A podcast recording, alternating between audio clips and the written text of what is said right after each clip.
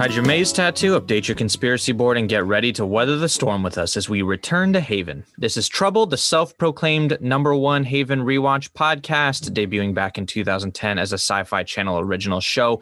Haven stars Emily Rose, Lucas Bryant, and Eric Balfour as they take on a different curse every week while trying to solve the mysteries of Haven.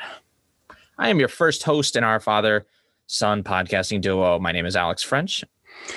And this is Rich French, the French whose cold dead black heart is colder, deader, and blacker since the NFC Championship game. And as usual, we like to uh, start off every episode with a summary. So we are covering Haven's second season, the fifth episode called Roots. Uh, on the wiki, they say same title as a book, but I, I, I don't know how much ties this has to to Roots. Uh. no, uh, no, they say they say it ties to a Stephen King story called Weeds. Oh no, no, no, no! Mm. They mention a book too. Yeah, I don't think they're talking about Alex Haley's roots because I'm telling you that's a quite different thing than this roots. That's what I'm telling you. It's it's fucking mentioned in the wiki that it says in the wiki, it has a line that says the episode shares its title with the novel of the same name, and it links to Roots: The Saga of an American Family by Alex Haley. okay, yeah, I mean it has the same title, but it is nothing like Roots. You know, I mean that's what I'm saying is I'm not sure how I don't know if that really constitutes anything saying that has the same title as the book. Right. I, I was thinking that I'd probably change the name of this episode just so there wouldn't be any confusion with the historic roots. what would you, you call know? it if you could change if you had to change the title? Vines. Vines. I don't know. Nah. Foliage. I don't know. Family trees. Family tree, maybe lineage. There's some pun with lineage and foliage in there. I think. I am just. I'm not smart enough to figure it out. Maybe a Family Feud. Maybe. Maybe. Uh, unless that's tra- yeah, trademarked, and we. Yeah, I was like, can they get sued for that? Maybe. Probably. So, but but they didn't get sued for calling it roots. There's probably just a big loophole there. Um, uh, maybe, uh, maybe Alex Haley has never uh, heard of Haven, so and yeah, it slides by. Okay, on to episode five. So our episode begins with uh, we're introduced to two guys, right? And there's a soccer ball in the yard. We're at a wedding rehearsal. Ben, right, is looking at it when this kind of do Ben uh, Keegan yeah, Ben Keegan's out there in the yard, uh, kind of looking off into the woods, and then his future son-in-law, uh, Peter Novelli, comes up. You know, kind of rags, "Hey, you know, what's the soccer ball doing here? We want this place immaculate. Oh, by the way, how about staking us out with some land so that I can provide for your daughter the way she wants?" Which Ben apparently didn't look too pleased about. He kicks, uh, so Ben kicks the soccer ball out into the woods. It comes back after they walk away. It's all been shredded up and covered in goop. Meanwhile, Audrey and Chris are driving around because they have a date to go on. But first, Audrey needs to deliver this marriage license. And Chris is bitching up a storm as usual. I mean, uh, but uh, there's another couple heading into the wedding as well, Duke and Evie. Right? They want to find out about this box, and only uh, what was her name? The the woman, the aunt. Oh, it's uh, Beverly Keegan. Yeah, right. Beverly Keegan. She knows about antique shit. So they and it's been in the, they're these families have been in Haven forever. So he's going to go try to sweet talk her and get some information. And what's the lowdown on this box? Yeah, they're trying to pose that they're uh, providing the wine for the event. So yeah, and, and, of course, when they run into Chris, they start fawning over Chris and hey, after this, we should go get drinks. So uh, Peter is inside the house now, and he's talking with uh, his uncle, uh, Dom Novelli, and Dom is warning Peter he is making a big mistake. But Peter's like, ah, I don't believe all the stories. You know, I'm going through with the wedding. Audrey comes in, she's got the license and she's uh, or the marriage certificate, and you know she gives it to Peter. But then Ben uh, Keegan walks up and he's pissed and he crumples up the the marriage uh, license, and he's like, Nope, this marriage is off get you and your family the hell out of my house. And then he storms off. And then Peter, it appears like Peter goes the direction after that follows him. It appears that way at least so Duke and Evie are talking to Beverly Keegan, and she's uh, kind of you know playing a little weird with the bot. You know, like I don't know, she's not playing, she's not a straight shooter, but she's telling him it could be very valuable to the right seller, but ultimately it's nothing special, and it doesn't have any powers. Even though Duke is insisting there must be something weird about it, so she's oh, yeah, she tried down. Yeah, she's trying to play coy, like I don't know what you mean, and he's like, your family's one of the founding families. You know what I mean. And then she's like, and she's like, um, it does have value. You just have to find an interested buyer. Which is possible, which, uh, you know, Duke's not happy with because he wanted info. But oh, Evie perks up. She's like, buy her. Ah, she's uh, interested. Yeah. And we hear a scream from the bathroom. Audrey rushes in. Uh, there's shattered glass, goop, and blood everywhere. Title credits. She goes out looking in the forest, her and Chris. They don't find anything. They find some goop. They come back and start talking around, right? Exactly.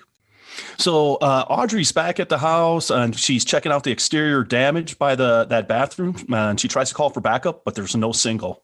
So she can't call in backup. And also she notices that through the ruckus, the main phone line is down as well. So Audrey and Chris walk back, walk back in from the woods, and they see Peter and Moira out, you know, out in the yard. And so Audrey st- stops and they uh, interview them. And of course, they they fawn over uh, Chris a bit, but you know they still able to have a conversation.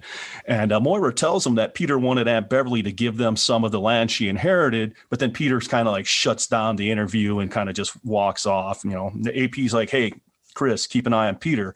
She goes inside, meanwhile, and has a conversation with Dom. And Dom tells her Peter has troubles, but not those kind of troubles. He says the Keegans are cheats and they tried to kill him a long time ago. And then he shows Audrey the scars on his arms. You know, he tells Audrey it's the Keegans who are troubled, not the Novellis. And all of a sudden they hear a scream. Right. Chris didn't do a very good job watching over people as he finds uh, Ben's body dead, leg ripped clean off. Uh, no human could do that. The daughter accidentally saw, uh, Moira saw, so she's freaking out. You know, Audrey's trying to get to the bottom, it's like figure out what's going on. Peter, you know, Peter's like, hey, let's see the body, you know, let's do this to the body. And then Moira's like, oh, you fucking killed him because you wanted the lamb, blah, blah, blah. The lady who works at the wedding's like, I'm getting the fuck out of here. She rushed, she tries to get in her car and drive away. The ground is freaking out, shaking, and the roots come out of the forest and drag her into the darkness, killing her. Right. So, so Audrey's like, hey, hey, guys, you you just can't all willy nilly leave. We're gonna have to caravan out out of here.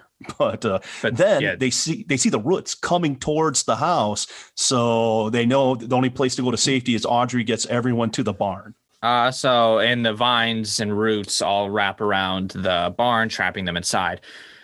Meanwhile, just to cut back to the police station for a little while before the Vines incident just happened, Nathan was, you know, hanging out when Dave and Vince came, you know, dropped by and uh, they found out that Audrey and Chris went to the wedding together. They're like, "Oh, Nathan, you better move in, or else she's they're gonna vote and he's she's gonna get with him." Uh, mm-hmm. Nathan's like, "I'm not worried about it. I'm not worried about it," but secretly I am. Yeah. Uh, they leave in their van. Nathan's like, "Be careful, your van's gonna break down." Sure, shit. They call him over the radio. The van broke down, so Nathan has to go get them. He gets in the van. Uh, and that's when the vine attack happens and wraps around their van, trapping them inside. He finds in the back of the van all they got is like a hockey stick, some flares, and tape. And he's like, "All right, I think I can get us out of this and get to the wedding." Oh, you you forgot about the clam chowder. Yeah, they had sorry. a can of clam chowder. You, I don't know if you open it or just throw the the can at the vines and hope that helps. Well, it is vines in Maine, so they're probably like clam chowder. But but I digress. Cool. So inside the barn, Audrey's you know trying to control the situation. And while she's dealing with the kind of family and Chris, she sends Duke and Evie. She sends well, she sends Duke up top, and Evie tags along to say, "Hey, can you get to the top and see if you can get a way out top?" And then, kind of, what do they talk about up there? So uh, Duke and uh, Evie are upstairs, and you know Duke's trying to get the door open, and it's jammed pretty pretty uh, tight. You know, and Evie's like, "Oh, Duke, you have changed. You're looking out for p- other people, taking one for the team. She says, I can change too, and we can leave together. And uh, right at that point, Duke gets the door open, and the roots are like right there, ready to pounce. So he has to close the door. Right. Uh, and you know, the, these these people are still arguing. The Novellis and the Keegans are still going at each other. And Audrey's, you know, Chris is like, all right, cool. I'm gonna get some tools and fight my way out of here. And she's like, no, it's a person. They have a big argument. She's like, what? Do you only like me because I'm not uh, obsessed with you? And he's like, oh, blah, blah, blah. and they get a little spat. Meanwhile, they're uh, they've I think that's when they kind of start figuring it out, right? They kind of figure right. out, oh, it's that these it's every time they fight because another argument breaks out. It's every time these two families fight, these roots start attacking. It, it, exactly. So, and and they realize, and you know, and then Chris and Audrey kind of go, you know, in the barn, but off on their own, you know, and he's like, hey, I want to use science to figure this out. And she's like, it's always about people. And it's pretty cool. He has a good line about uh, quoting Newton.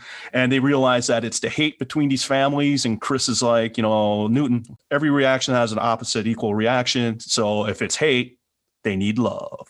So they know what they got to do now. Now the question is, how can they do it? They talk to the younger couple who are getting married. Uh, no dice. They're not having it. The roots attack again. So they go to the older couple. It turns out that Dom and uh, Beverly used to be a thing when Dom and when one of her brothers attacked Dom, the trees attacked because the hate was flying around. And so she blamed him. He blamed them but now they finally realized that it was the roots all along that you know it was a mistake between all of them they thought everyone was lying to each other they fall in love the roots kind of start to rescind a little and then uh, everybody starts leaving the barn in couples but as they open the door to leave there's nathan with his hockey stick tape and flares yeah, uh, that's there's Nathan. He's kind of like Ash with his chainsaw in Evil Dead. Yeah, exactly. And, uh, he's, and then they, they all pair up, and all of a sudden Nathan's last, and he sees Chris take Audrey's hand and walk through the vines, and he just the look on his face is like, what the fuck? This sucks. He's, yeah. He, he's very crestfallen, is the term I like to use. Yeah. Vince explains the trouble that it's the families, that there was a pair of twins that, you know, whenever they'd fight the roots and they got split up, you know, and then one married into the Keegan family, et cetera, et cetera. You know, and they're like, hey, hey you need to get with Audrey. And he's thinking about calling her. Meanwhile, Duke and Evie have a conversation uh, where Duke's like, I got to stay. My dad wanted me to stay in case the troubles came back. So now I'm here. I can't leave Haven with you to go to Mexico and settle down. She gives a mysterious call, being like, uh, he doesn't know. His dad didn't tell him everything or something like that, right? Right. And the voice on the other se- uh, other end says, well, we got to we got to keep pushing him, basically. Right. And then uh, Audrey and Chris have their date finally in the attic of her, you know, above the Grey Gull where she's living now uh, you know, he's like, You're awesome. It's not just that you're immune to my stuff. Uh, I really like you. And they hook up, and Nathan tries to call her finally, but it's too late. It, he couldn't prevent it. But though uh, Chris did bring her flowers, so he, you know, and uh, she says, Yeah, let me put these in some water, opens the door and throws them in the ocean. I thought that was pretty cool. Was there litter? Was there plastic around those flowers, though? I think there was. And uh, God yes. damn it, Audrey that's going to end up uh, killing a dolphin somewhere. But uh, or end up in a yeah. Well, maybe the plastic will wrap around Captain Richards' drawing that's underwater and protect it. You know. And, and then he'll wash ashore. Yeah, exactly. Dry up, and this time he's back with a vengeance. Every story leads back to Captain Richards. Um, there is episode five roots. So let's talk about our ratings. What do you? What do you? Oh, you know what? I usually ask you. I'm gonna go first. I'm yeah. why, don't, why don't you go go first? Uh, turn things on their head a bit here. You know, play crazy mix em ups. You know. Yeah, it's like when you part your hair the other, you know, the other way, just to see if people notice, right? Uh, yeah, yeah, I haven't well, done you don't that have that in twenty years. Yeah. I give it a six out of ten. It was okay. It was okay. There was some nothing terribly bugged me about this episode, but nothing really did it for me either. It was just kind of. It was just you know what? I'll even I, I actually would drop it to a five. It was I have just complete neutral feelings on it. I don't dislike it. I don't like it. It just exists. It was an episode. It happened. I was there. I watched it, and now I am podcasting about it. So it exists. It takes space in the world, but there's really no. I don't really have any other feelings about it any other way. Oh, so you're kind of uh, ambivalent towards it. Okay, I get just you. so you know my my outlook on life, right? yeah, yeah, you know, it's total apathy. I can understand that. I I can. It's um I mean it's not a great episode and it's definitely one of my favorite episodes. But I did one like of your it. favorites. I said it's definitely not one of my favorite episodes. It sounded like you missed that nod. It sounded like you said yeah. it's definitely one of my favorites. Right up there with sketchy. Or yeah, yeah, that, that was that, that that was just high quality drama right there. I mean, changed my life. But nonetheless, I did like it, and uh, you know, which you know, is a relief because I did not like the previous two episodes, three and four, uh, and No Me Gusta. I was not, I was not feeling those. So this is, so I, I dig the whole Haven twist on Romeo and Juliet, you know, and uh, you know, the the background of the root trouble, how it was uh, born, you know, Novelli's had twins and each got half of the trouble. Then one of the twins married into the Keegans, and now it takes Novelli and Keegan to activate the trouble. Kind of Wonder Twin powers activate. Yeah. Fucked up roots, but uh, and uh, you know, so it was an okay trouble. And uh, there's a huge reveal at the end with Evie, and uh, and then we see Nathan finally start to realize how he really feels about Audrey. So I'm. It know, turns out finding excuses to touch her hand and stuff and uh being upset being like sneaking touches probably means you're into somebody. But uh, I guess he didn't realize it. Yeah. Your kiss is the first thing I felt. Yeah, you're probably going to be attracted to her, Nathan. He didn't realize that not only his body but his heart couldn't feel. But now he knows he's it can. emotionally numb, just like he's physically numb. Right. Uh, it- it's all of the antidepressants he's taking, but nonetheless, on the the patented Frenchometer, I gave it a seven. So, like I said, it's not a great episode, but it's you know it's it's okay. You know, Yeah, give me maximum overdrive over roots. You've never probably seen the original Roots, and I haven't since I was a kid, but it was powerful. I meant these episodes. I'm not talking about, but maybe, maybe. Let's talk about Chris. Let's talk about let's let's talk about our supporting. Let's talk about our supporting characters first. Let's dive into Chris since he's kind of the newer character or the new toy to play with here. You didn't like Chris very much his first episode. How do you feel about Chris in this episode? Yeah, uh, I actually liked him. Uh, I mean, I, I don't, I don't, I don't think he was outstanding, and, and I know Jason Priestley can do better work than this, but you know, Can he? Yeah, I think he can. What's Well, his best? know. What's what's peak Priestley? Well, that'd be back in the Beverly Hills 90120 era. Oh, But no, I mean, well, that's what he's most probably well known for. I'm not saying his best. Yeah, but what's his? You know, have you seen him? What What did you say? Where you're like, you know what?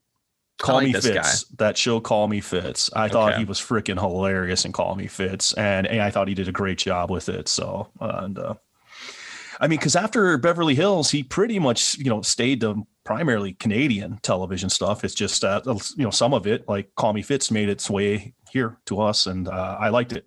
I, you know, he's not great, but he, but he was better.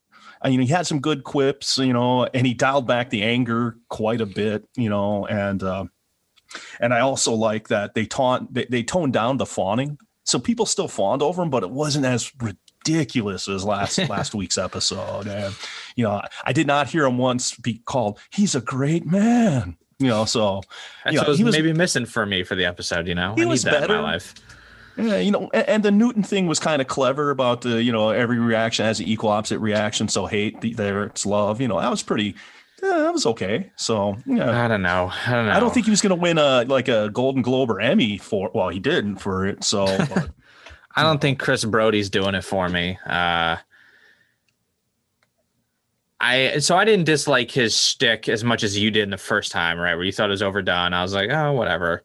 This time though, I felt very tired of the character very quickly. It just like wasn't it just wasn't dynamic with his like I don't know, he's just not a dynamic character. He's just like, oh no, no, I'm gonna complain, blah, blah, blah, blah.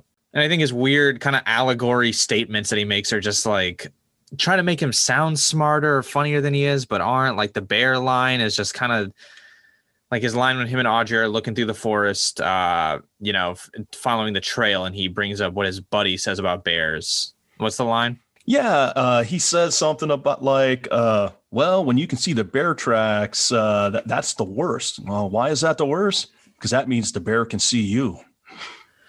Eh, I still take seeing bear tracks over seeing a bear. yeah, yeah. I guess if you have to compare between the two, I mean, maybe I'm fucked or I'm definitely fucked. Yeah, I'm definitely like, if I was there in person, I would have been like, yeah, I still take the tracks over seeing a fucking bear like face to face. Like, you could see the tracks and it might not be around. Like, this is just a dumb fucking statement. Uh, Uh, he he didn't write the line. You know, Jason. oh, I'm not saying Jason. Priestley, damn it, but I'm saying the character of Chris Brody.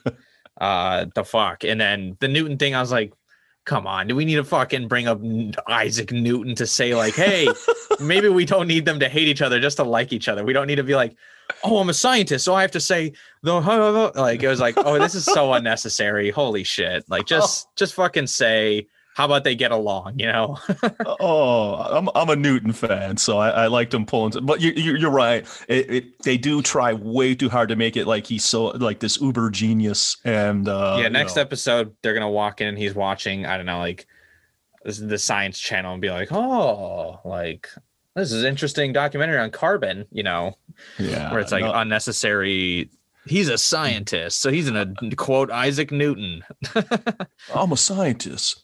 I observe things. That's what I do. oh my god! yeah, Yeah, yeah, well, it was you- like you are making me lower my thoughts on on on the, the Brody character this episode. It's just kind of like I don't know, cliche. Like I observe things, and it's like, no, you're a reactionary fucking dickhead as well. Like I, I, I said in the last episode, uh, last podcast that I actually like the dickhead characters. Typically, it's typically one of my favorite archetypes. Like you know, Doctor Cox is one of my favorites, right? Because he's you know an asshole. Uh, oh from Scrubs. yeah, yeah, exactly. So like I like or you know, I like the smart assy, kind of rude, a little antisocial characters. Uh take take what you will from that. Uh it's just kind of like overdone and he's like, I observe. It's like, no, you really aren't an observant. An observant character would be somebody who doesn't just react to situations like the way he does. He has he he has a preconceived notion of how people are going to behave and act before they do so. I don't think that counts as somebody who observes as much as it is like you know he's set in his ways which is a fine character you know profile but i don't i think it's just you know they're going for they're trying to say he's a scientist but his behavior doesn't doesn't match what he's saying he's like Well, he, you know, he's observed people enough to have so you know like just general, uh, you know, outline of what people uh, people are, and he and he doesn't like them. So you know, i mean I, I just imagine somebody who's like like who counts themselves as an observer uh and and uh you know and is it, wants to do analysis before he like you know jumps in or something. You know he was very just like hey i'm kind of into audrey immediately right? They're like hate flirting last episode where i was like yeah that's not really behavior of somebody who's uh hesitant you know who's like well let me observe let me gather the data and then let me and then let me you know act upon it. That's not really how you know he also went for an axe. He was like there's these roots growing over and it's like who knows what might happen if i attack these? But he's like you know what? I'm just gonna start fucking chopping. Uh, and Yeah. this, this super blunt little hatchet is Yeah, gonna uh, do anything for starters I'm gonna start chopping these fucking uh, roots with this hatchet when there's way more roots than I could possibly ever fucking hack. So and that's obviously gonna piss them off. yeah you know. and they could clearly kill us as we've seen they ripped a dude's leg or i mean, maybe like applied somewhat you know wrapped around constrictor style and like fucking snapped his leg off or something and then dragged away the employee the wedding employee so i'd be like yeah chris maybe not good you probably don't have good observational skills if you think getting that little blunt hatchet that looks 100 years old is going to do shit against these things How is the non-scientist uh, Nathan the only one who figures out fire will work against Yeah. the wooden roots? it's that blue collar you know like problem solving skills that jack always had in uh, eureka right Oh, definitely, yeah. Because sometimes the eggheads, you know, are just thinking, you know, way too complex. You know, you know, even though they taught him about Occam's razor. so Uh, speaking of fellow sci-fi channel original shows, this episode aired only 10 days after Warehouse 13 did a wedding themed episode. So take that from take what you will from that. Probably nothing, but this is the second time we've had a coincidental the Helena Ball and Chain episode. I want to say that was episode five of season one as well. There we got a conspiracy. uh, Uh, also, also, also directed by Tim Sou- Southman. Yeah, Southern, yeah. Southern, Southern. Is it Southern or Southern? Whatever. I don't know. Southern. Uh, do you want to talk about Tim? He's got an interesting, a couple of interesting things on his IMDb. I don't think we discussed last Yeah. time. No, so an interesting with uh with with Tim is uh you know first uh, two previous episodes were uh butterfly and ball and chain which were uh not very I liked Ball and Chain, right? I think I, I thought it was all right. I gave it like a six or seven. Well, Butterfly is my least favorite by far. it's just yeah well it's because it had Joe Campbell and Joe Campbell Yeah. really you know makes it And the Eleanor tennis scene. Come on. Right. Oh God, yes, and uh, but you know beyond that, and you're not a terribly big fan of this episode, so uh, you know it's just funny. Oof. Yeah. So, so so then I start thinking, well, maybe he's not the greatest director, but then he just did an episode of uh, the new season of American Gods. He's done uh, a couple Locke and Keys.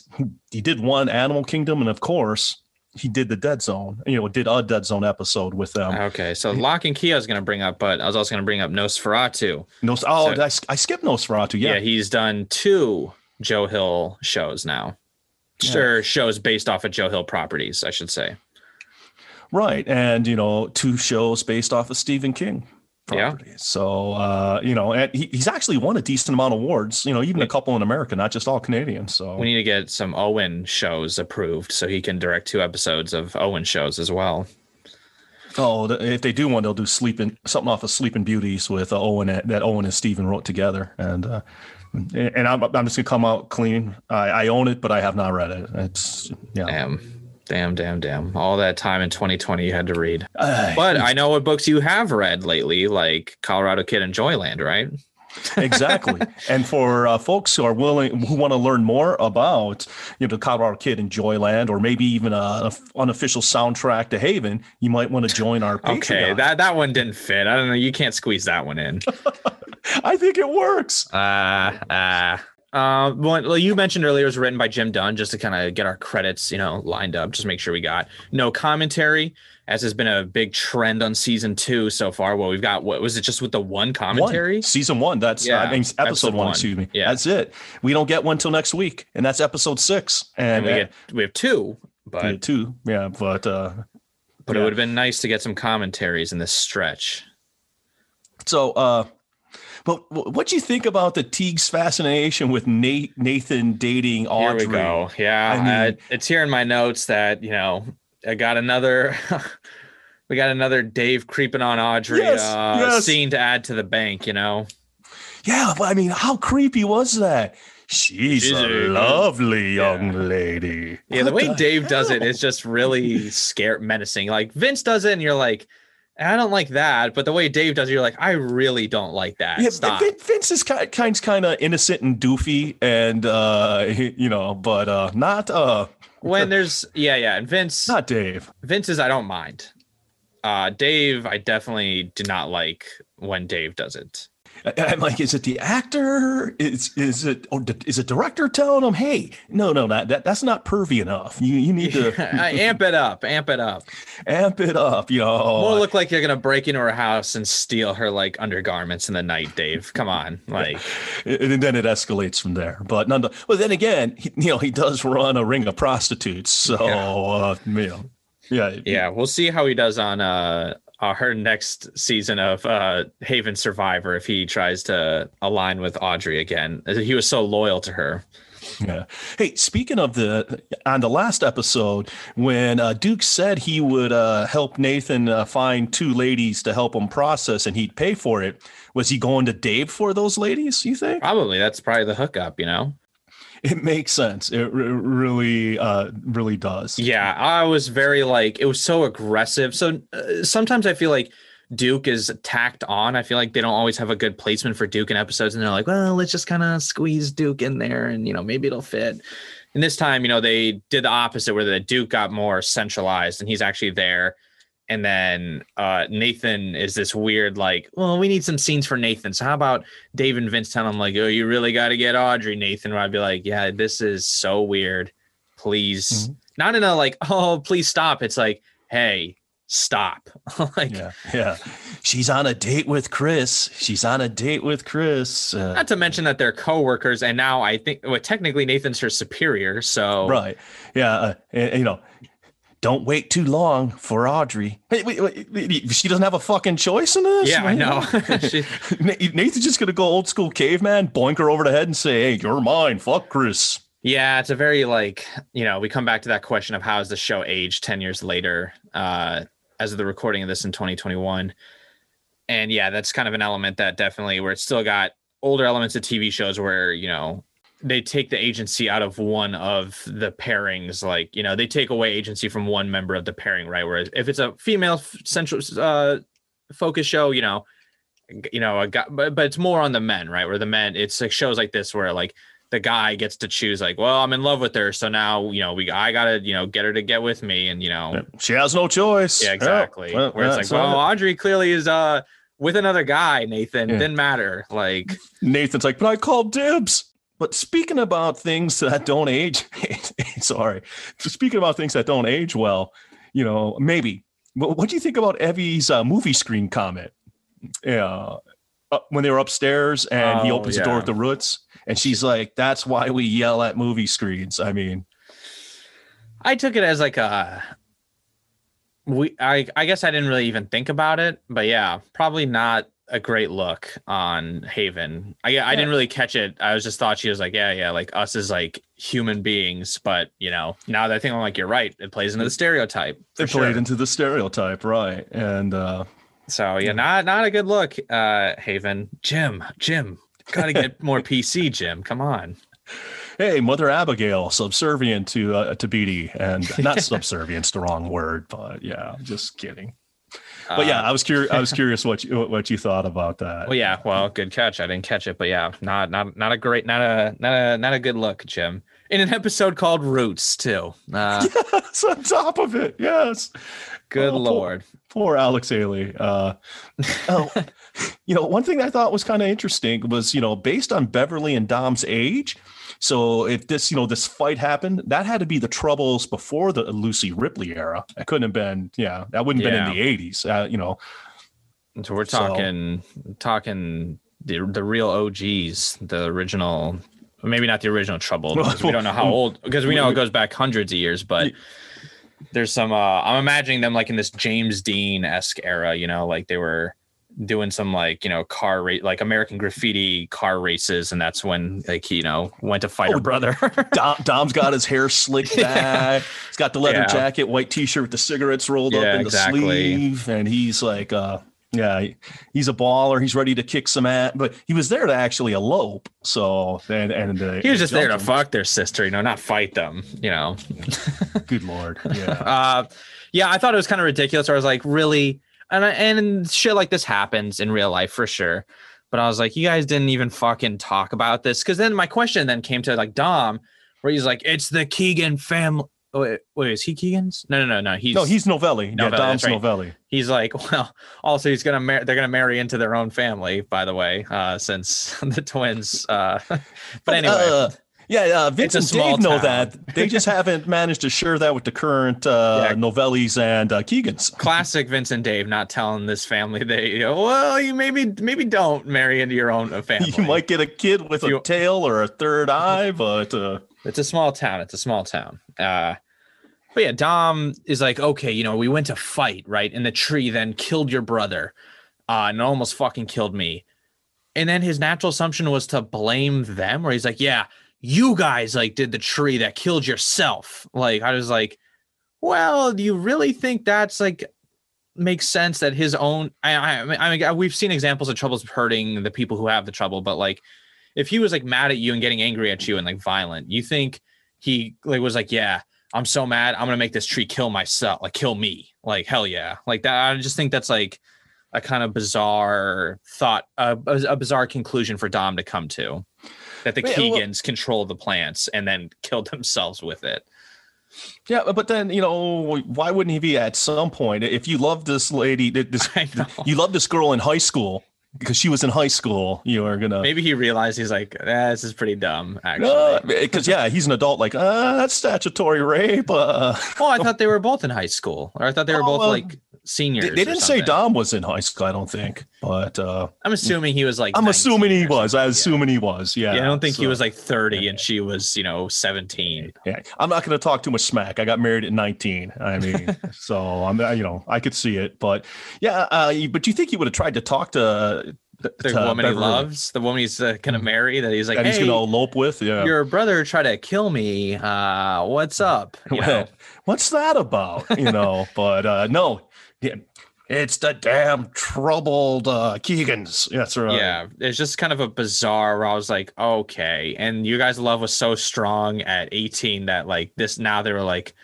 oh, I'm still in love with you. I'm like, it's been Oh, 50 yeah. years or whatever. 50 years and just snap the fingers and oh, we're in love again. Let's hug and Maybe it's just an effect Chris had on them. You know, yeah, maybe you know. Uh, they're like, I love you because he's such a great guy. And then as soon as Chris leaves, and they're like, "Wait a minute, you're still a dil- uh, dick." and then the you know roots kill them. Let's talk about Audrey's decor in her room.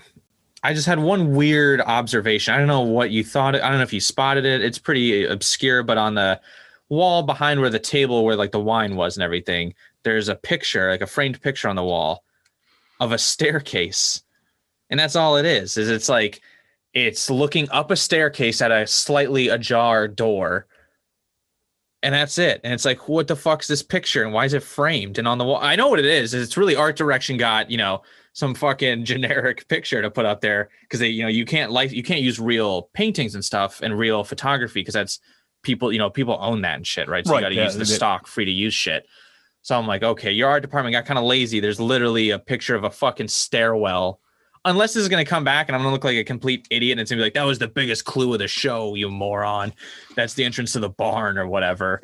Like But she's a big Zeppelin fan, so you know she likes Stairway, to Heaven. So that's you know, I. And, and I'll be honest with you, I, I didn't notice it. I really didn't. I mean, it's a stupid detail. I don't know. I don't know why I was even looking at. it. I was looking between them and noticed this. Like, I was like, "What's up with that picture? Who would have that?" I was watching the scene and like, uh, how in the hell is she finding him sexy during this? And you know, like, uh, hey, let's mate because he just he just doesn't. del- Man, you, I think I have to lower my grade on the French meter. I mean, Yeah, after- one of, I just don't think they have good chemistry. You know, she has good chemistry with Lucas Bryant and Eric Balfour. You know, like, but yeah. Speaking of which, uh, Evie didn't uh, did not like uh, Duke jumping to save uh, Audrey, and then the way he looked at her, she was like, "Whoa, whoa, whoa, whoa." I mean, Evie had the same face, but mine was more of like the stunt, right? Was the the actual diving and knocking her out of the way, and the special effects of the roots was kind of. But real quick, back to back to Chris. I agree. I don't. I their chemistry just looks. It just doesn't feel right, you know. Like it No, just it's- that's doesn't. It just. It I doesn't- just don't buy it. Like I just it's not organic it. in any Yeah. way. I, I mean, and maybe that's because the way they they tried to set up the relationship in the last episode with, uh, you know, you're an idiot, you're an ass. Oh no, I love you. I don't know. It just reminds me of like Natalie Portman and Thor, where like she has to kiss Thor, you know, Chris Hemsworth, and it looks like she's gonna like fucking retch or something. She's like, you know, going in for the kiss, and you're like, oh my god, this is so bad. Like, I don't even- Literally, the only well, not the only a, a certain uh, subset of women would not want to kiss Chris Hemsworth, but that's because of th- their preference. But uh, I would think the great majority would want to kiss Chris Hemsworth when. well, you know, I, I, and I think also, Unless he had tuna, like tuna salad for lunch or something, egg salad. yeah, I don't, I don't know what he ate, but just that I, I think in some performances I see a Natalie Portman, she doesn't always Portman doesn't always knock out the like romantic aspect when it comes to like that kind of physical chemistry stuff. Like I, and this is no, this is no fault really of her own, but it's clearly not there in Star Wars. Uh, it's not there in Thor, and there's a third movie off the top of my head I can think of where Was I've noticed it Closer or uh, I I guess it's present in V for Vendetta, but it's a little different. But I prefer stuff like the professional V for Vendetta, Black Swan. Well, uh, okay. Uh, you know, ju- just to be fair, would uh, you, would you think if you were, uh, you know, would, would you be able to fall in love with uh, Hayden Anakin Skywalker? You know, with the way they wrote him. I mean, the dialogue. I'm mad about everything, and I'm going to be a little snot about it. Me, me. I mean, yeah. In his defense, like I, I've said, I, maybe not in the pod before, but like I've said before that if you give Hayden Christensen a good script and a good director, he can give you good results. But if you don't Yeah. give him both, eh, because some actors, you know, some actors can pull up a piece of shit script, uh, and you're like, wow, like you know, uh, fucking like Nick Cage. Are you ref- referencing Nick Cage? That's a little different. He makes it interesting, not good. Like sometimes he makes it very good, some, uh, but at a minimum, he at least makes things uh in- interesting. Where you're like, what the fuck? Vampire's Kiss. I'm thinking more like Ewan McGregor, right? In Star Yeah. Wars, it seems passable, even though you're like, what are these fucking lines? Like, hello there and shit like that, and like he's dropping just fucking one-liners all the time. But you know, Ewan McGregor. He has to say such stupid shit and such dumb fucking things, but he, you know, makes it seem passable. Or uh Christoph Waltz in uh Inglourious Basterds. no no inspector inspector it's fucking horrible it's awful i hate that movie but like with him i almost want to like his performance because he's able to like you know he can just fucking pull off just piles of complete crap like Spectre and make it seem kind of like intri- you're like, oh, I'm a little intrigued in this, even though what you're saying is completely preposterous, ridiculous, terribly written. Uh, Hayden Christensen is not one of those types. He needs strong reinforcement, but it's possible. Maybe Chris is our Anakin Skywalker, destined for greatness, charismatic beyond all. Be- so we're supposed to believe he's charismatic, uh, and yet, and yet is not. So you're saying it, it actually does take a trouble for people to have to like him, except for Audrey for some reason. Yeah, I I don't know what her explanation is. Uh, maybe she just does not like Nathan's sideburns that much. She's like, Jesus Christ! You look at his look at you know may, maybe Chris He- is a little short, but he's got expect? a Chris is a little feel. short, but he's got a good beard. You know. Yes, it is a good beer. A good beer. But speaking of uh speaking of Audrey on this one, dude, she kind of busts Peter out in that last scene in the barn. She's like, uh, when she tells Beverly, "Oh, your brother lied to you for the same reason Peter's marrying uh, Moira. Uh, you're landing money." And I'm like, "Whoa!" I mean, he most likely is because he, you know, he's playing it kind of, you know, a little bit slimy and weaselly Yeah. and that. But if you don't know that for sure, man, you probably shouldn't be saying that, you know. when they walk out holding hands together so you're kind of like i feel like they like each other. There's just so much like uh hostility. Or at least moira likes uh peter. I don't know if he likes her but i don't know yeah it's a Yeah, I little mean- it's a little a little daring. Audrey's a little you know i think chris is a bad influence on audrey. I'm not liking this audrey with chris thing. Chris gotta go. We gotta get rid of chris now Yeah, we'll have to see how long his stint lasts because you know, with like uh, you know, the romantic and uh, other side characters, they don't seem to have very long long stays. Most of them, most of them get as many episodes as the Doctors get seasons in Doctor Who, which is three. Seems to be the magic number where it's like, yeah, we'll give you three episodes and then get the fuck out, and we'll give you the boot. But let's let's talk about uh let's let's to kind of stay on uh you know we'll talk about Evie and the Duke scene at the end here. Okay, Yeah, it seems like Evie's getting uh she's getting six episodes because we gotta kind of unless they're gonna unceremoniously disappear her next episode, so. we gotta resolve this plot. So first of all, who do you think she was talking to on the phone? I like to imagine it's the guy from the Men's Wearhouse commercials, you know, because he's al- he was the way always you look. I he's always mysterious. it. He was always mysteriously talking to someone. Or it's like, who are you talking? Are you talking? Who's he talking to? So I like to imagine this is who you know. Well, he's a big Shakespeare fan, so he's like goes through his day performing soliloquies wherever he's at. You know, You know, he got ousted by the company, right? Like a while. It's been a while, but he was that was the CEO, and they fucking kicked him out of the company. Hey, they, they, they, Papa John got knocked out of Papa John's. So I don't know if the Men's Wearhouse guy said anything that Papa John said, though. Yeah, I'll, I'll, once again, I'm not condoning either of their behavior, but you know that's uh, that's one of the things. Of, really, so uh, you you don't have a specific Haven character you think it is? I don't know what Howard maybe. Oh, dude, it's the Rev. It you think sounds it's like the you Rev. think it's the Rev? You think I she's working think for the it's Rev?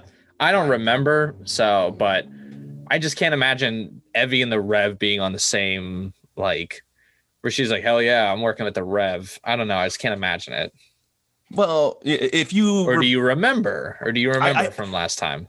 I don't. It, if I do, it's subconscious, and I do remember something about Duke in the future, and I don't think it's very far into the future that it makes sense. But I don't. Uh, yeah, Hmm. and I, I don't. And I know we don't get that the next episode because I cheated and watched ahead, and I, I really the next one's really good, guys. So you know, bear with us through this one. Next one is I think I think it's really good. Not watch. You're going to say it sucks, but but the bottom line is, regardless, when uh, we'll, see if I, if it's the guy from Men's Wearhouse or I'm right and it's the Rev. We will. I'm see. pretty sure it's the guy from Men's Wearhouse, the CEO. Duke, you're gonna like the way you look. I guarantee it. I can see it. Yeah. Well, I mean, who do you think picks out his outfits? You know, he's going for a new line. He's like, I'm going for kind of grungy sailor look. So we're gonna test it out.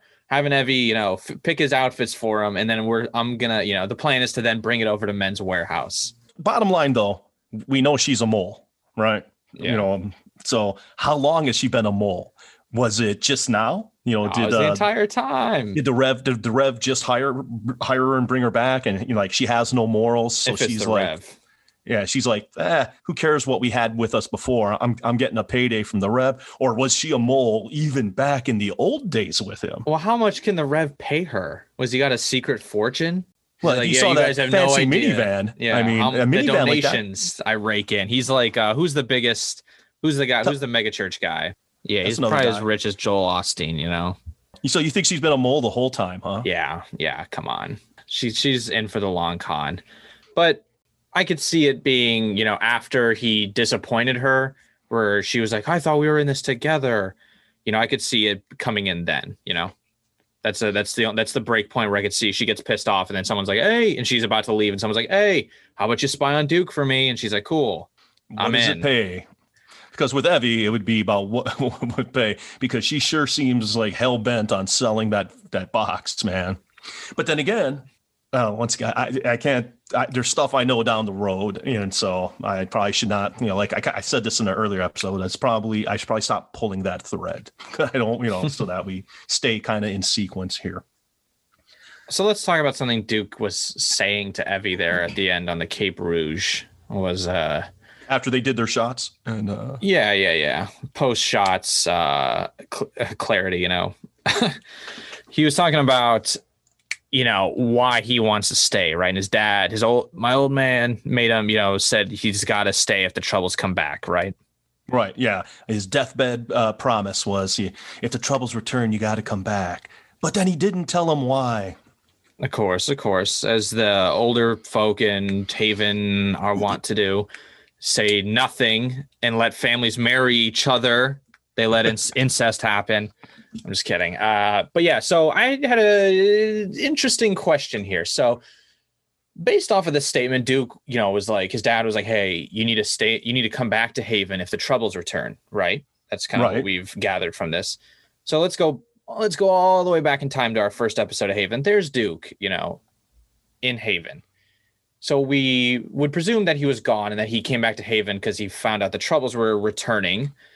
Uh, you Sure, know, he, he had to Cape Rouge parked next to uh, Connor MacLeod in uh, you know on the Seine in uh, Paris. Yeah, in, in Paris, exactly. So he comes back to Haven because he gets word that the troubles are coming back, right? Like, because otherwise, why would he come back, right? That's the only reason he's staying is for the troubles, right? yeah, uh, Nathan sent him a postcard. Yeah, Duke, thinking of troubles you. back. XOXO. Uh, so then the question is in the was it the third episode? The third episode, Harmony.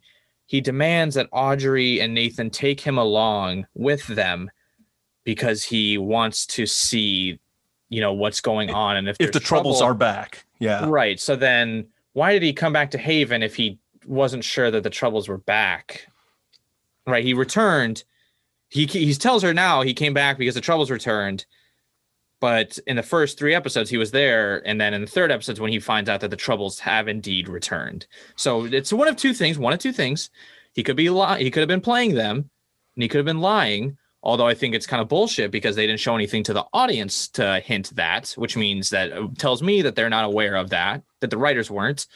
Or number two is that the writers were incorrect or figured this out a little later, or it, it got snipped in the episode roulette that we were playing at the time. So you're basically saying there. Yeah, seven seasons of lore is bullshit. so Okay, I'm gonna that's- I'm that's- pressing the bullshit button. Found you. You didn't know. Duke didn't know. You fucked up. I, I found it. there it is. Yeah. He he came back to Haven, but then said he only came back for the troubles, but then found out that the troubles were there after. That's why it's so dangerous playing with motivations you're trying to attribute to why stuff happened at the beginning of a show when you don't know everything later on, right? Like you know, but hey, we did talk about Jill Campbell. We mentioned Arrow again, so I I, I think we're checking all the boxes. that was before recording. That was before recording. We didn't mention Oh, we didn't. Uh, we we didn't mention that. That was uh, because our young couple, uh, one uh, Moira used to be Saturn Girl on uh, Smallville, and then Peter went on to become uh, what is he called, Ragman, who Ragman. sounds like a really cool character. Yeah, is the the premier Jewish DC superhero for a long time. I'm sure there's. I think Batwoman is Jewish. I think. Well, so what do you think? Do you what did you what was your take on the Duke, the Duke Duke's explanation for why he came back to Haven overlapping with, you know, uh, him finding out the troubles exist, like we're back. Do you think it, this was a mistake, or do you think uh, there's an expl- in-universe explanation? Do you think he was conning Audrey and Nathan? No, you know, so uh, I mean, I really didn't catch that. I do remember the third episode when you bring it up, and I was like, yeah, that's exactly what he says in Harmony. You know, I want to see if the troubles are back. You know, and uh, you know, and you could say, well, maybe he came back for some other reason, and he wants to verify so that he can leave. If they're if they're not back, he can get get the hell Fair out enough. of Dodge. Yeah, that's yeah, I mean, true. I don't, but I don't think that's it though. No, just just the way this is written, this looks like this was new. This, was I yeah, mean, that's you know, and guess. maybe it wasn't. You know, maybe it wasn't. You know, they thought it up between season one and two, but it doesn't. It doesn't look like to me this existed before season one. And but yeah. you know, I may, maybe I'm wrong, but I, you know, and that's okay. It's okay to come up with like you come up with new cool ideas as you're going like for sure. I like when i write i outline but then new things come i'm like oh fuck. Yeah i gotta add this you know and like it's good to remain fluid.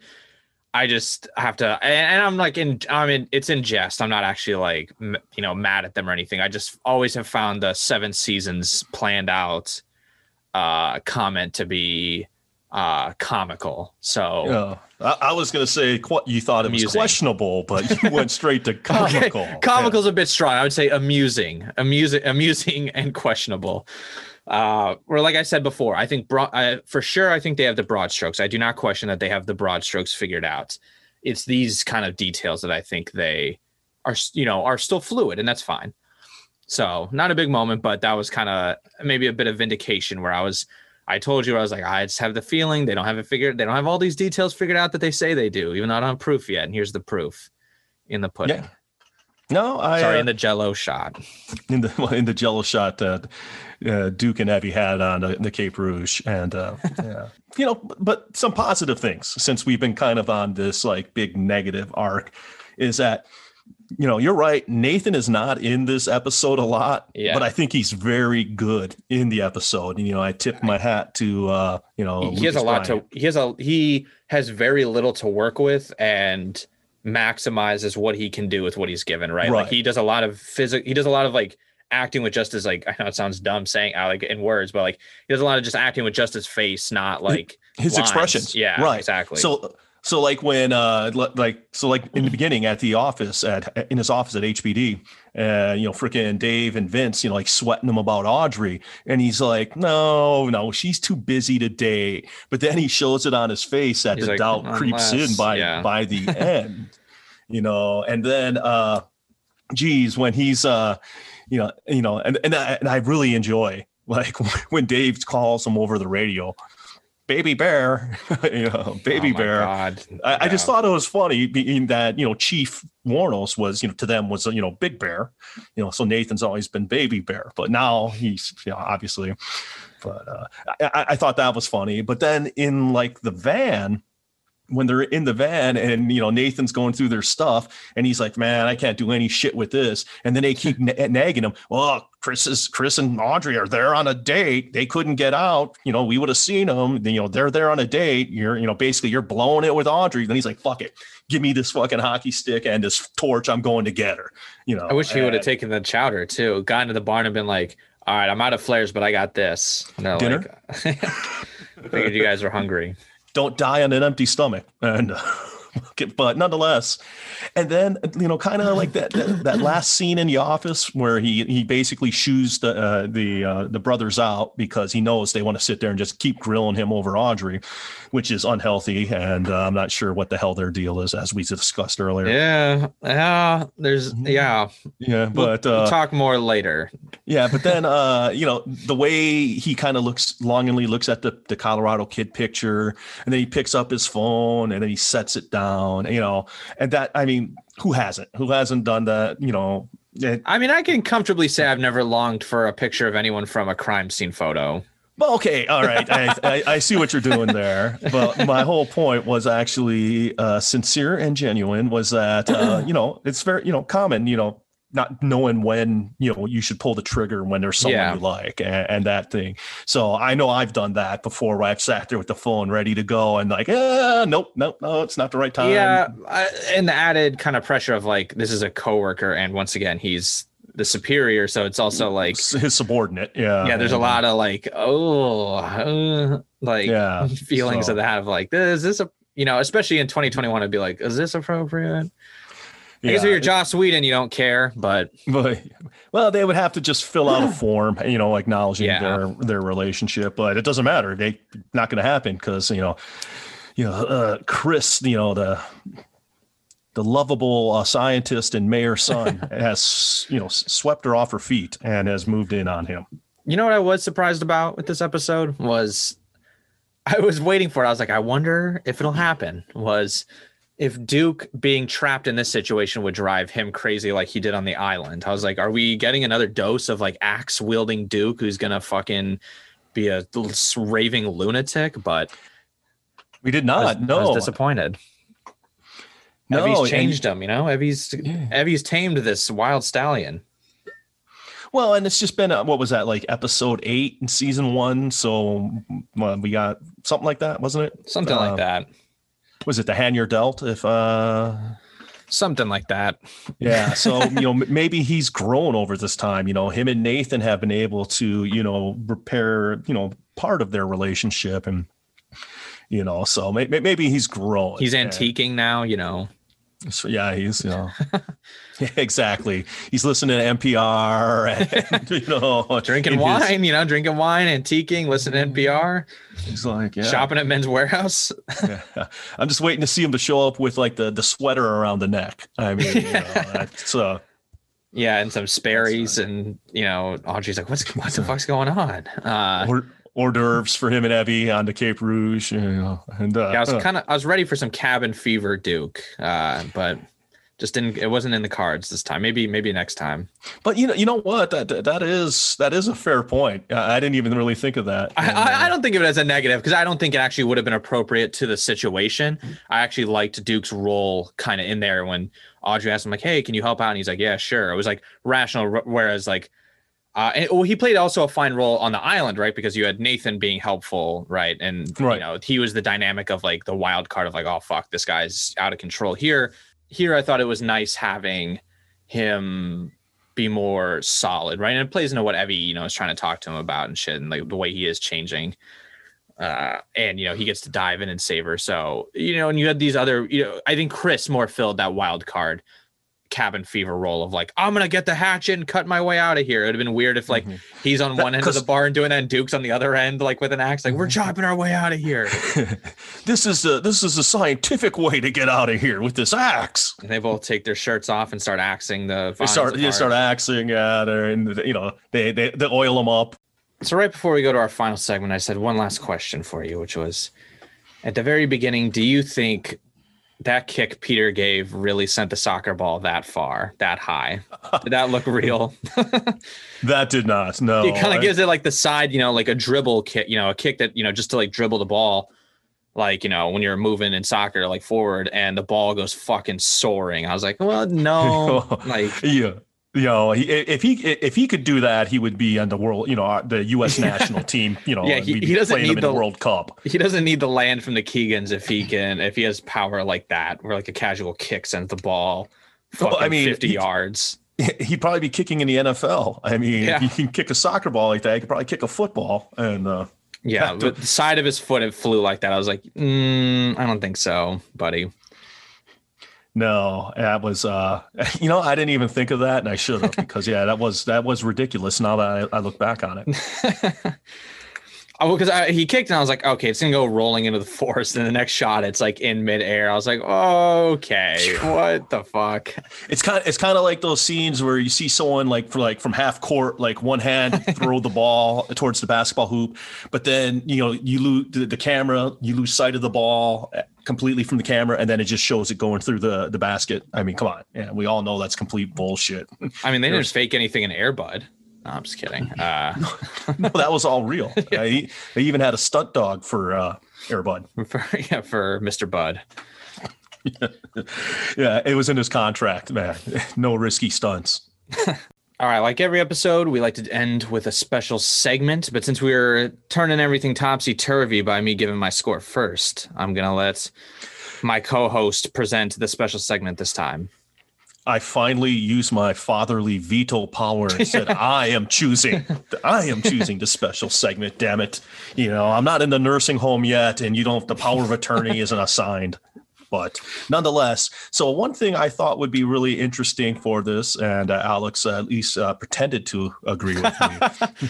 you know, Yeah, just nod and smile. That's what you taught me to do in school. Yeah, placate placate your teachers like i told you now play now you're placating your father okay so here's here's one of the things you know I, I was throwing out some other ideas like oh let's do the famous family you know clashes like the hatfields and the mccoys nah, no let's do wedding movies nah we do movies all the time but so this was turns out the novellis and the keegans it was a family feud between them so why not rank one of the the hosts of one of the greatest game shows of all time, Family Feud. And uh, and I've mentioned it in other episodes. I obviously I'm a I'm a game show fan, and I think uh, Family Feud is one of the greatest of all time.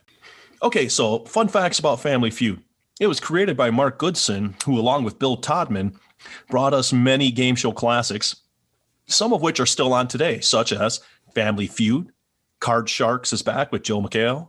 Uh, the Price is Right, Mhm. Match Game, To Tell the Truth, and Beat the Clock. Even though I haven't seen the new Beat the Clock, I haven't watched that. But I've watched every one of the. I, I don't like to tell the truth, never have. So, but I mean, he's done a lot of blockbusters. Like I said, I'm a big game show fan. I used to watch them with my uncle and my grandpa, who are both incredibly intelligent, and you know, you like to test your smarts. So he did. He did blockbusters. I've got a secret. Concentration. Password. What's my line? So, which wa- was really really cool. One of the other interesting things is the feud won two two daytime Emmy awards for outstanding game uh, audience participation show. 1977 with Richard Dawson and uh, 2019 with uh, Steve Harvey.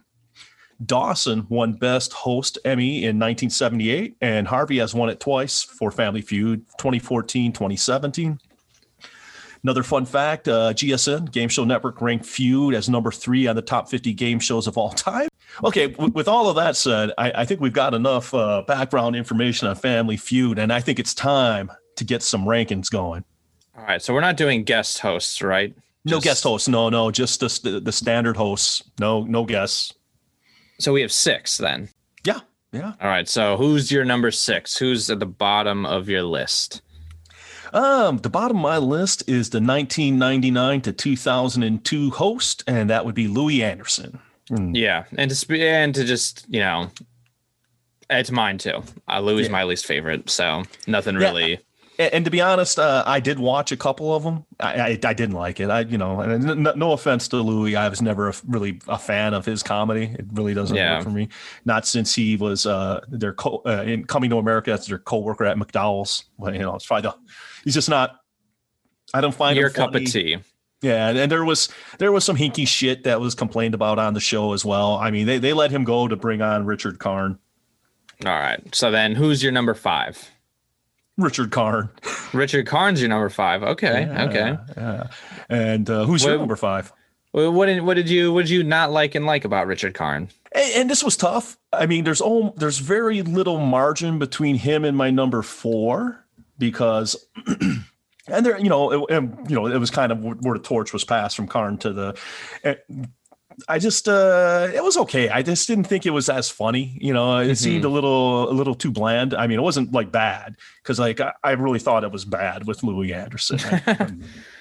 yeah, that's why I didn't watch many because I didn't think they were good. You know, and I did watch a decent amount of uh, episodes, and he was good. So those who aren't familiar with Richard Karn and may not have seen those episodes, he was uh, Tim Allen's partner on uh, Home Improvement. So Yeah. uh, on the show, and he's a good actor, and he, it was good. It's just, eh, you know, it's okay. All right, Who's your so number five? my number five is is it Ray? Right, Ray. Ray Coombs. Yeah, Coombs. You didn't watch Yeah. Ray Coombs episodes. I have seen him with you. The reason I don't really like watching Ray is because I think when we first watched, you told me his fate in life. Oh, So there was always just something kind of creepy to me about watching Ray. I don't know. There was something I always felt weird watching Ray because I know how things were gonna, you know, how things ended up for him.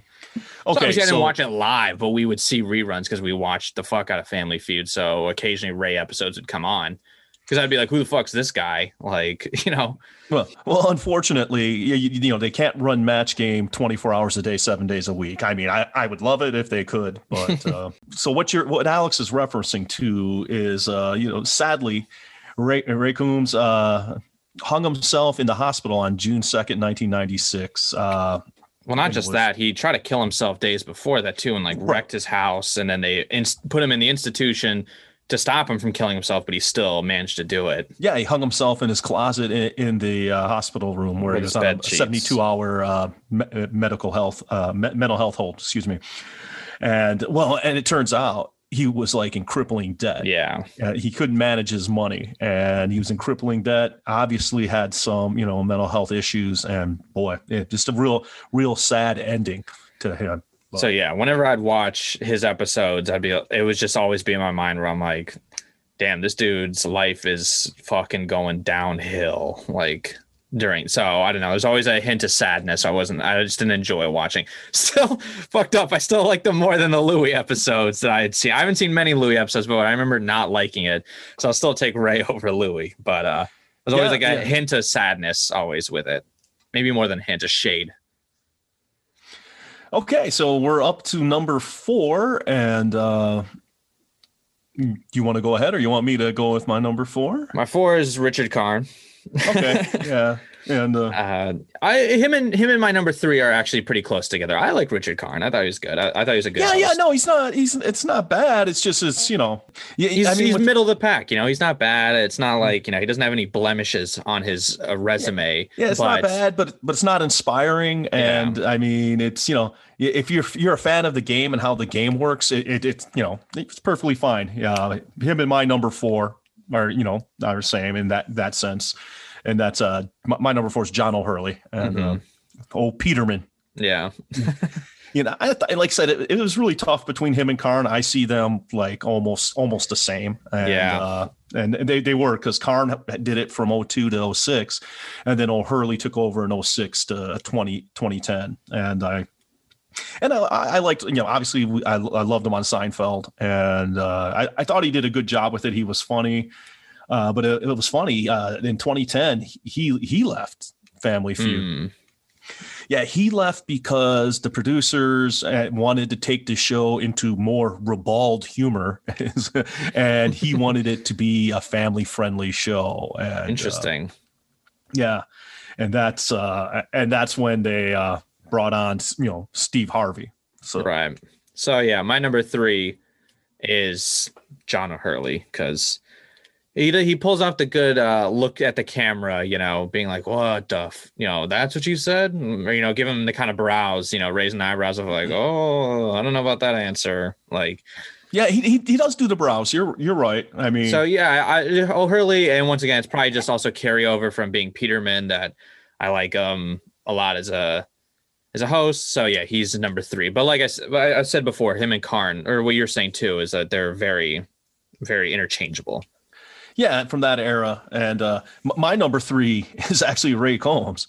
Or Coombs. Yeah. uh, he's and, and it, it because it reminds me of the original, you know, iteration Mhm. with, with Richard with Richard Dawson, and is not I mean because it basically was a continuation. It was right after Yeah. Ri- Richard Dawson. I mean, Combs, uh, you know, Combs did it from uh, '88 to '94, and it was the exact same set, and it it was. Uh, and it was pretty cool. What one of one, one of Coombs is uh, his shtick, what he would like to do, because he's a really, sh- really, really short guy, you know, and he was a stand-up comedian by trade before that. And he, uh, so like when some when women would have high heels on, he would take his shoes off and wear their high heels and you know walk around so he could look taller and that, and you know that m- might have been you know warning signs, but and uh, and he did this other one like every now and then it's really rare but every now and then someone gets you know, when they do fast money someone gets all the points uh, you know the first person knocks off the 200 so he had a shtick where uh, he'd had to everyone calm down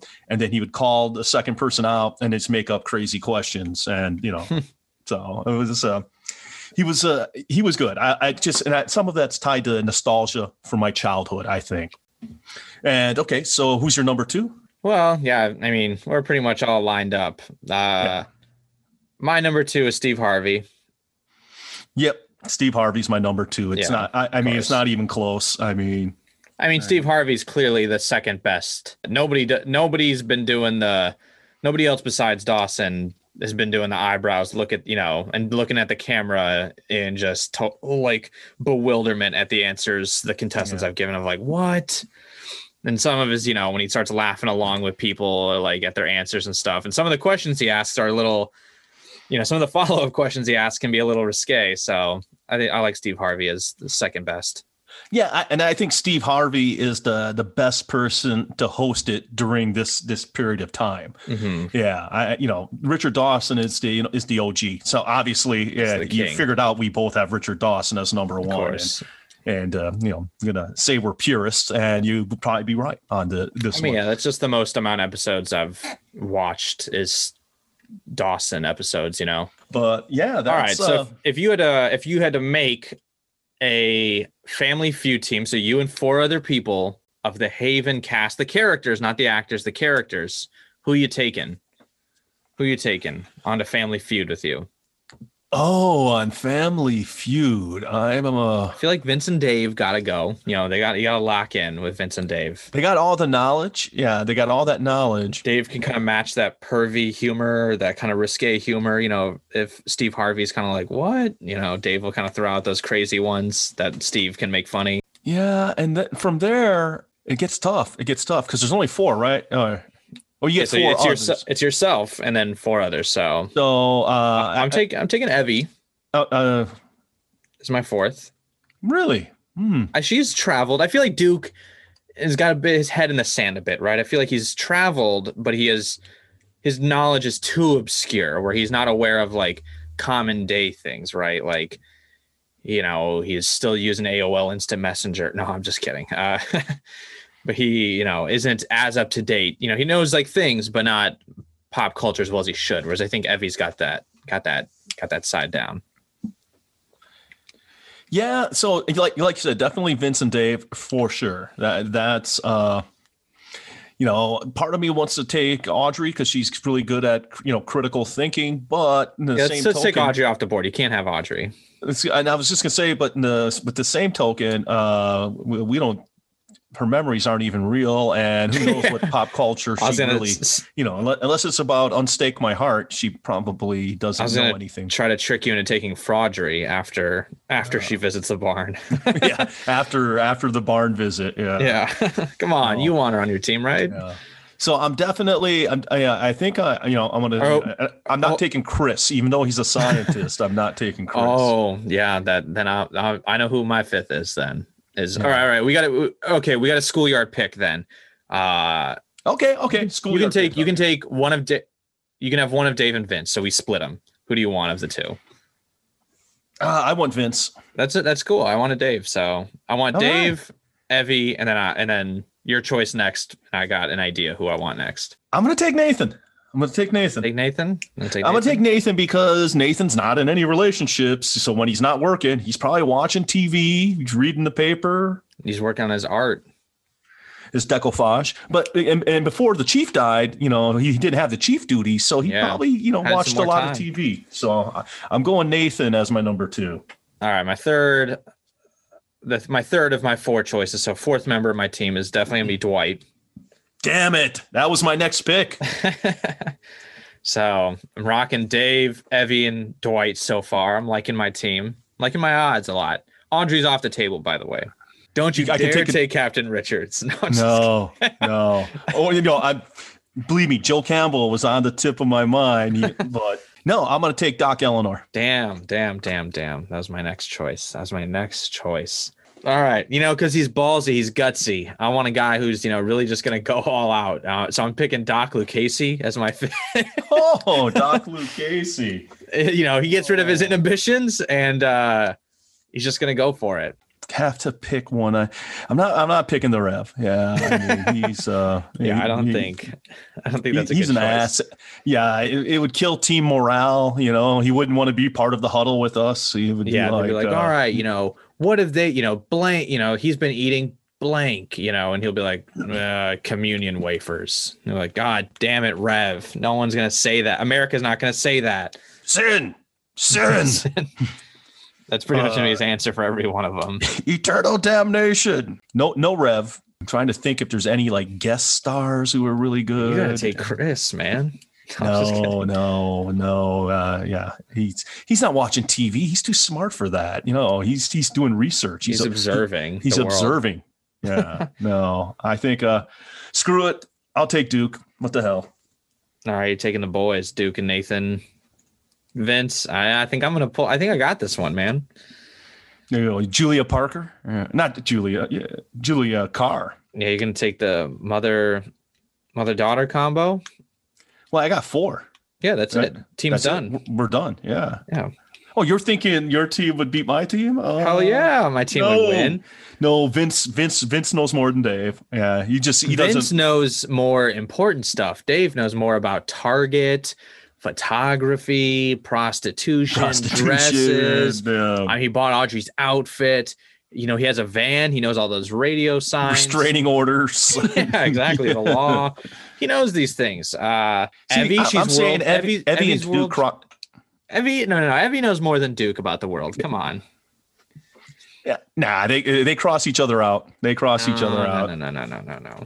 And then, Doc Eleanor and Doc, Doc Lucchese, they probably cross each other out. So, so the advantage comes with Dwight. Dwight's Dwight. We have Dwight, Dwight versus uh, Nathan, Nathan? is really yeah, and Dwight's uh, wealth library of experience and knowledge, pure knowledge. The dude's an electrician, bodyguard, cleaner, whatever, mechanic, every hobby, profession, he knows. He's probably an NBA player. He's probably a submarine operator. He's probably a fucking famous actor, a wrestler. well, that's it for the episode, episode five, Roots of season two. You can uncover more secrets of Haven with us in one week. Trouble drops every Monday, so make sure to tune in wherever you listen to podcasts like Apple, Spotify, Google, Amazon, Stitcher, Podbean, iHeartRadio, Pandora, TuneIn, Deezer, and YouTube. If you want to contact us, the easiest way to reach us is by email. You can reach us at troubledrewatchpod at gmail.com. If you want the podcast straight from the source, you can visit our website, troubledpodcast.com, where we upload every episode and put updates for everyone to see what we're up to and any links that you might have trouble finding you uh, on uh, Apple Podcasts or stuff like that, you can find it there. Let's say you're on Twitter and you want to follow us. Our Twitter handle is at Havens Troubled. It's a capital H and a capital T. You can follow us for more Haven and sci-fi related content, stuff like that. Podcasting is fun. We love it, but it doesn't pay our bills yet, and hopefully, eventually, one day, maybe. That's why you can find us on Patreon. There's a link in the show notes, or if you go to Patreon and search for Troubled: A Return to Haven, you can find us. We have three tiers. Joining the first for one dollar makes you a Haven tourist. We will get access to our production documents, fun behind the scenes info, as well as a fan shout out, a Wu Tang nickname, and now we have to send out those wrestler names to our patrons. Uh, oh, I look forward to that. I look forward to that. Yeah, hopefully they turn out better than ours. Joining our $3 tier makes you a Haven resident where you will gain access to our bonus series Troubled with Extra Syrup. We travel out we travel outside the confines of Haven to bring you more than you ever thought you needed. I thought I almost said traveled. Uh, Tra- traveled. The the trouble with travels isn't that a Star Trek episode? Um, we cover anything like Stephen King books, TV shows, real life events, soundtracks, you name it. But we always find ways to tie it back to Haven. Lastly, our $5 tiers are Haven's Trouble tier, where you get access to our Director's Cuts episodes, and those will be dropping all throughout 2021. You get to hear kind of some extra tangents if you uh if you listen to a couple and you're like, you know what, I want the extra tangents, just jump over to the five dollar and uh, go through our episodes like that. You'll also have the option to set up a Zoom call of any kind, you know, do a Q&A, uh, live discussion. We can turn into an episode or a production document if you think it might be interesting, entertaining, and you want our your fellow audience members to see what we talked about. yeah, I would not say of any kind per se. You know, there are limitations to what we will do. But they're very limited Yeah. limitations. The bar is on the ground, but not quite into it. as your expectations should be for us. That's it for us. We'll be back next week. Thank you for listening. This is Alex French. And this is Rich French w- wanting to uh, echo Alex's thanks. We really appreciate your listenership, your support to our Patreon members. Uh, we shout out to you, appreciate you. And uh, please come back and join us next week for another uh, Return to Haven. Everyone, please be safe. And most importantly, remember never, ever let your troubles get you down.